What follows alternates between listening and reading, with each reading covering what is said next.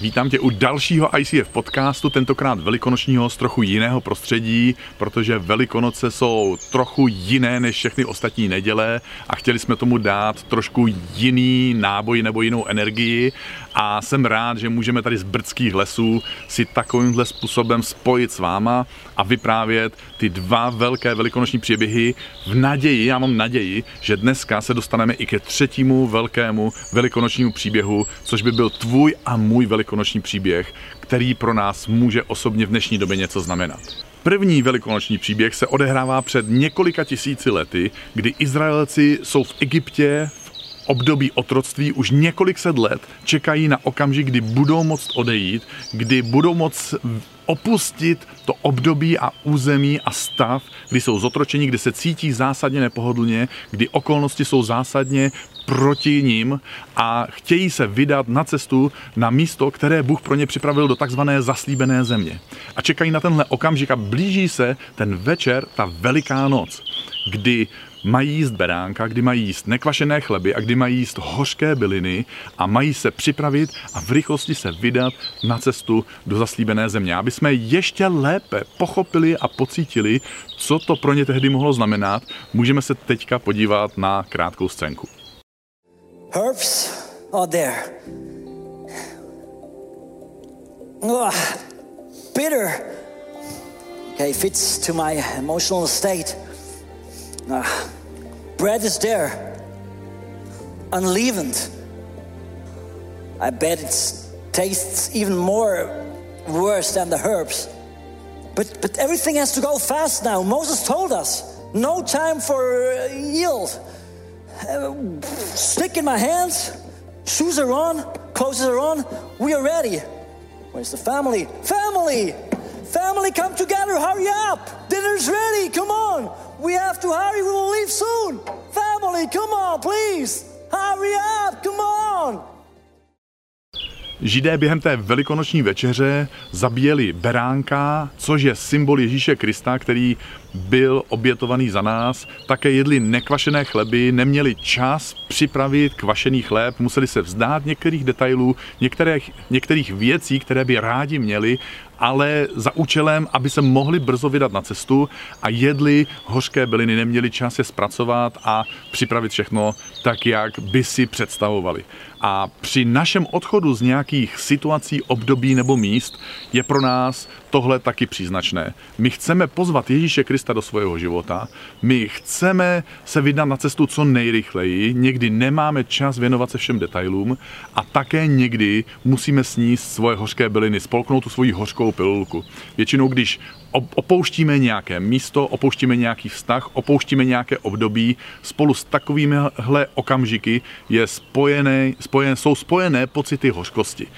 Pocity, kdy lidé nám ublížili, kdy situace byly nepohodlné, kdy my sami sebe jsme zklamali, kdy někdy dokonce třeba církev nebo věřící nás zklamali, nebo máme pocit, že Bůh nás zklamal a my se přesto musíme přenést a vydat se na cestu dál, aby nám tahle hořkost nebránila. A apoštol ve svém dopisu píše, že nemáme dovolit, aby hořkost v našem srdci se rozrůstala. Hořkost má totiž takovou schopnost, že nezůstane v nás, ona ovlivní naše myšlení a my se začneme chovat jinak. Začneme se chovat jinak k lidem kolem sebe. Hořkost způsobí, že se začneme chovat jinak sami k sobě a také způsobí, že se začneme chovat jinak vůči Bohu. Proto hořkost je pro nás určitá nepohodlná věc, která když odcházíme z nějakého místa nebo z nějaké životní situace, je věc, kterou potřebujeme spolknout, strávit a jít dál. A tohle je velká výzva pro nás v každé životní situaci, kdy jsme na cestě dál, protože samozřejmě v životě zažíváme takovéhle okamžiky a takováhle období. Teď bych se rád dostal k tomu druhému velkému příběhu, kdy znovu po více než čtyři sta letech, kdy Bůh mluvil k lidem skrze Malachiáše a lidé byli bez Božího hlasu, přichází osoba Ježíše Krista. Ježíš přichází do Jeruzaléma, přichází právě v období Velikonoc, aby se stal tím velikonočním beránkem, ale nyní už ne pro jednoho člověka, nyní ne pro jednu rodinu, ne pro jeden národ, ale pro celé lidstvo, pro každého člověka, pro tebe a pro mě také. A je obětován na kříži, umírá a to nejtěžší, co je pro nás v dnešní racionální době strávit, je, že nejenom, že umřel za svoji myšlenku, ale že o Velikonocích zažívá vzkříšení, že se vrací zpátky do života a že začíná úplně nový začátek. Nová éra Ježíšova života, nová éra lidstva a tím pádem také nová éra, nové období pro tebe a pro mě. Velikonoce jsou nejenom o tom, že od někud odcházíme, ale když od někud odcházíme, tak to také znamená, že někam jdeme. Když něco opouštíme, tak za účelem, aby jsme získali něco nového. A skrze Ježíše Krista my získáváme nový přístup a novou možnost, nové úrovně vztahu s Bohem. My jako moderní lidé můžeme mít ve svém vztahu s Bohem určité předsudky a představy, které nemusí odpovídat skutečnosti a tomu, jaký Bůh je, jenom proto, že máme v hlavě a ve svých zkušenostech nahrané určité myšlenky, které překroutily náš pohled na Boha. Na Boha jako Otce, na Boha, který přichází k nám, protože nás miluje, na Boha, který nás zve zpátky, na Boha, který nám nabízí nový začátek a na Boha, který nám nabízí smíření. Pojďme se tedy podívat na příběh muže, který si prošel podobnými zkušenostmi. Also meine Kindheit war sehr schwierig. Ich bin, seit ich vierzehn Jahre alt bin, stehe ich eigentlich fast auf meine eigenen Füße. Ich habe beispielsweise in einem Fahrradkeller geschlafen. Das ging über äh, zwei, drei Monate. Es war kalt, es war Winter. Und, äh, das Schlimme dabei war eigentlich, dass meine Eltern rechts und links von mir eigentlich gelebt haben.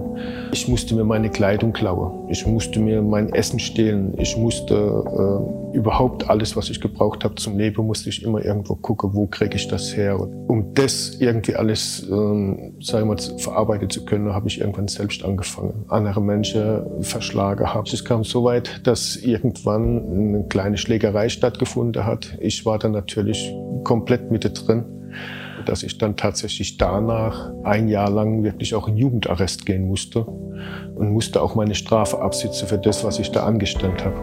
Es kam dann so weit, dass wir einen Wärter da drin hatten, der sagt, eigentlich gehörst du doch gar nicht hier rein. Er hat mir wirklich meine Papiere gegeben und hat gesagt, jetzt pack deine Koffer, zieh dich um und fahr nach Hause. Und eins will ich dir sagen, ich möchte dich hier nie mehr wiedersehen und wir werden uns auch nie mehr wiedersehen. Bin also dann tatsächlich zurückgefahren, habe dort mein Zimmer bekommen, ähm, habe meinen Arbeitsplatz bekommen. Wenn man eine ganze Weile weg ist, will man auch mal wieder tanzen gehen, will wieder in die Diskothek. Und ausgerechnet da habe ich dann auch eine Frau kennengelernt, meine jetzige Frau. Und irgendwie war es krass, weil sie hat mich ganz schnell durchschaut. Ich habe ihr das dann auch gesagt, was ich gemacht habe und dass ich gerade frisch aus dem Knast raus bin und so. Und es war dann für sie sehr schwer, war für mich sehr schwer. Das werde ich, glaube ich, nie vergessen, als sie zu mir sagt, weißt, da gibt es jemanden, wo du dich einfach mal so richtig auslassen kannst. Du kannst traurig sein, du kannst weinen, du kannst schimpfen, du kannst einfach mal alles ablassen, was dir, was dir weh tut. Und dann hat sie gesagt, das ist Gott, den ich meine. Und das Besondere war, dass mir klar war, ähm, das ist es. Das ist genau das, was ich mir gewünscht habe. Genau das ist es.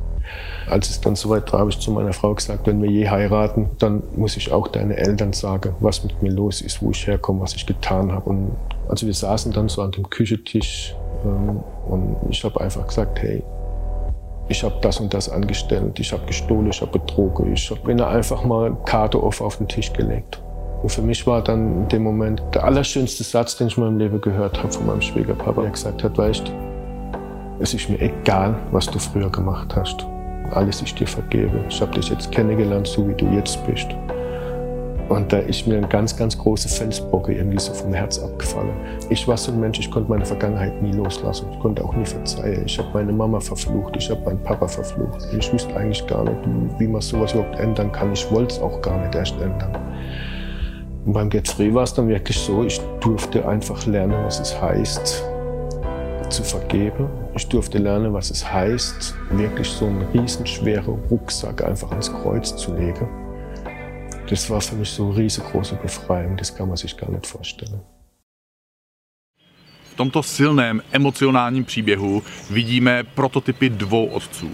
Jednoho otce, který selhal a tím pádem vytvořil představu o otci, která byla překroucená, a příběh o prototypu druhého otce, který přichází, aby napravil tuhle představu. A podobné to je pro nás mezi námi a Bohem teď o Velikonocích. Máme nějakou představu o Bohu, která nás vzdaluje od toho skutečného, reálného Boha, a skrze Ježíše Krista my můžeme vidět skutečný boží charakter. To, jakým způsobem Bůh chce přistupovat k tobě a ke mně, jakým způsobem Bůh tebe a mě vnímá a jakým způsobem nás Bůh zve do nových věcí a do nových situací, aby jsme mohli opustit období, kdy jsme žili bez Boha, a mohli jsme začít období, kdy se vydáváme na cestu do té Bohem zaslíbené země, do toho nového světa, který Ježíš pro nás připravil, aby jsme mohli zažívat to království míru a pokoje tady a teď na zemi s lidmi, kteří jsou kolem nás. Rád bych tedy na závěr využil tyhle dva velké příběhy a zeptal se tě, jestli by si nechtěl nebo nechtěla během těchto Velikonoc, během těchto okamžiků pozvat Ježíše do svého života, pozvat Ježíše do svého srdce a udělat z Velikonoc ten svůj třetí velký příběh. Příběh o tom, že opustíme život, ve kterém jsme žili, označíme svůj život osobou Ježíše Krista a vydáme se na tu svoji novou cestu za Bohem a novou cestu s Bohem. Cestu, která nás vede do království míru, do království pokoje, do království smíření, do království odpuštění, do království nového života. A protože tady nejsem sám, dneska natáčím se spolu se svojí manželkou Kristýnou, tak bych ji sem teďka za náma pozval, protože bychom se hrozně rádi s váma a za vás pomodlili, za vaše rodiny, za požehnání pro vás, pro tyhle Velikonoce, pro ten rok, který je před náma, a proto, aby Ježíš byl opravdu ten, kdo je označením naší rodiny, našich životů a je naším průvodcem na cestě za Bohem. Bože, díky za to, že ty jsi s náma, díky, že nám dáváš sílu opustit věci, které nám ubližují, i když je to těžké a okolnosti, nebo naše vnitřní zranění, nebo pocit nespravedlnosti nám to neusnadní. Bože, pomoz nám odpustit, nechat tu minulost minulostí a spolknout tu hořkou pilulku a opustit náš Egypt. Hmm. Bože, připomínej nám, že tento život nemáme žít sami. Pomoz nám najít přátele, kteří nás budou povzbuzovat k tomu, abychom tě následovali, a otvírej nám oči, aby jsme i při izolaci viděli příležitosti k tomu podporovat jiné lidi v jejich růstu víry. Pomoz nám, Bože, v téhle nejisté době vidět naději a tvůj dobrý plán, který máš pro každého z nás. Amen. Amen. A Bože, děkuji ti za každého, kdo nás sleduje, děkuji ti za všechny rodiny, které jsou s náma tímhle způsobem spojený. Modlíme se za děti, které máme každý z nás, nebo mnozí z nás. Modlíme se, aby tě mohli poznávat, aby mohli následovat Ježíše ve svých životech.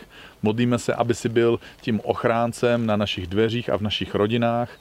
Modlíme se, Bože, za tvoje nadpřirozené požehnání, za tvoji nadpřirozenou ochranu, za tvoje nadpřirozené zaopatření v téhle době. Bože, modlíme se za odvahu, za víru v našich srdcích. Bože, modlím se za nadpřirozené požehnání pro každého, kdo nás teďka sleduje ve jménu Ježíše Krista. Modlím se za každého, kdo je teďka sám, protože ještě nikoho nemá nebo už nikoho nemá.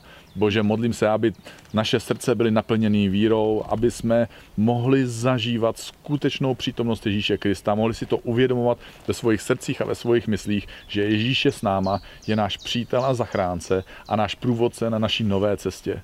Bože, modlím se ve jménu Ježíše Krista. Amen. Amen. A tím pádem za nás dva se s váma loučím a nechám poslední slovo svojí manželce Kristýně. Děkuju.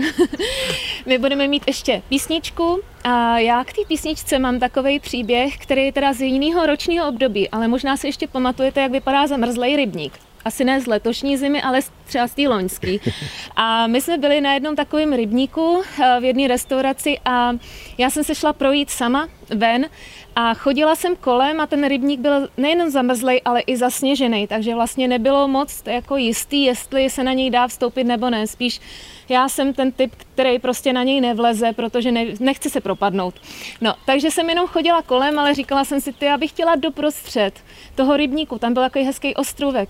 A jak jsem chodila dál, tak jsem si všimla, že tam jsou stopy, že někdo už šel k tomu ostrůvku uprostřed rybníku přede mnou. A v tu chvíli já jsem najednou dostala odvahu na ten, na ten rybník stoupit a jít přesně v těch stopách, kterýma už někdo jiný šel. A došel. Nebyla tam žádná díra a tak. Takže došel a to je přesně ta ilustrace Ježíše, který šel před náma v jakýkoliv situaci. My se můžeme spolehnout na to, že on už tu cestu před náma prošel a my ho můžeme jenom následovat, my mu můžeme důvěřovat.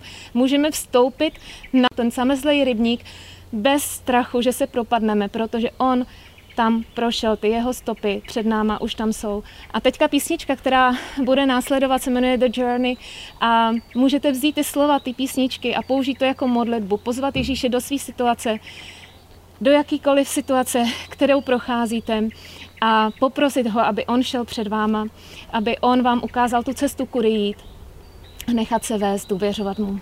Mějte se krásně, ahoj. Ahoj.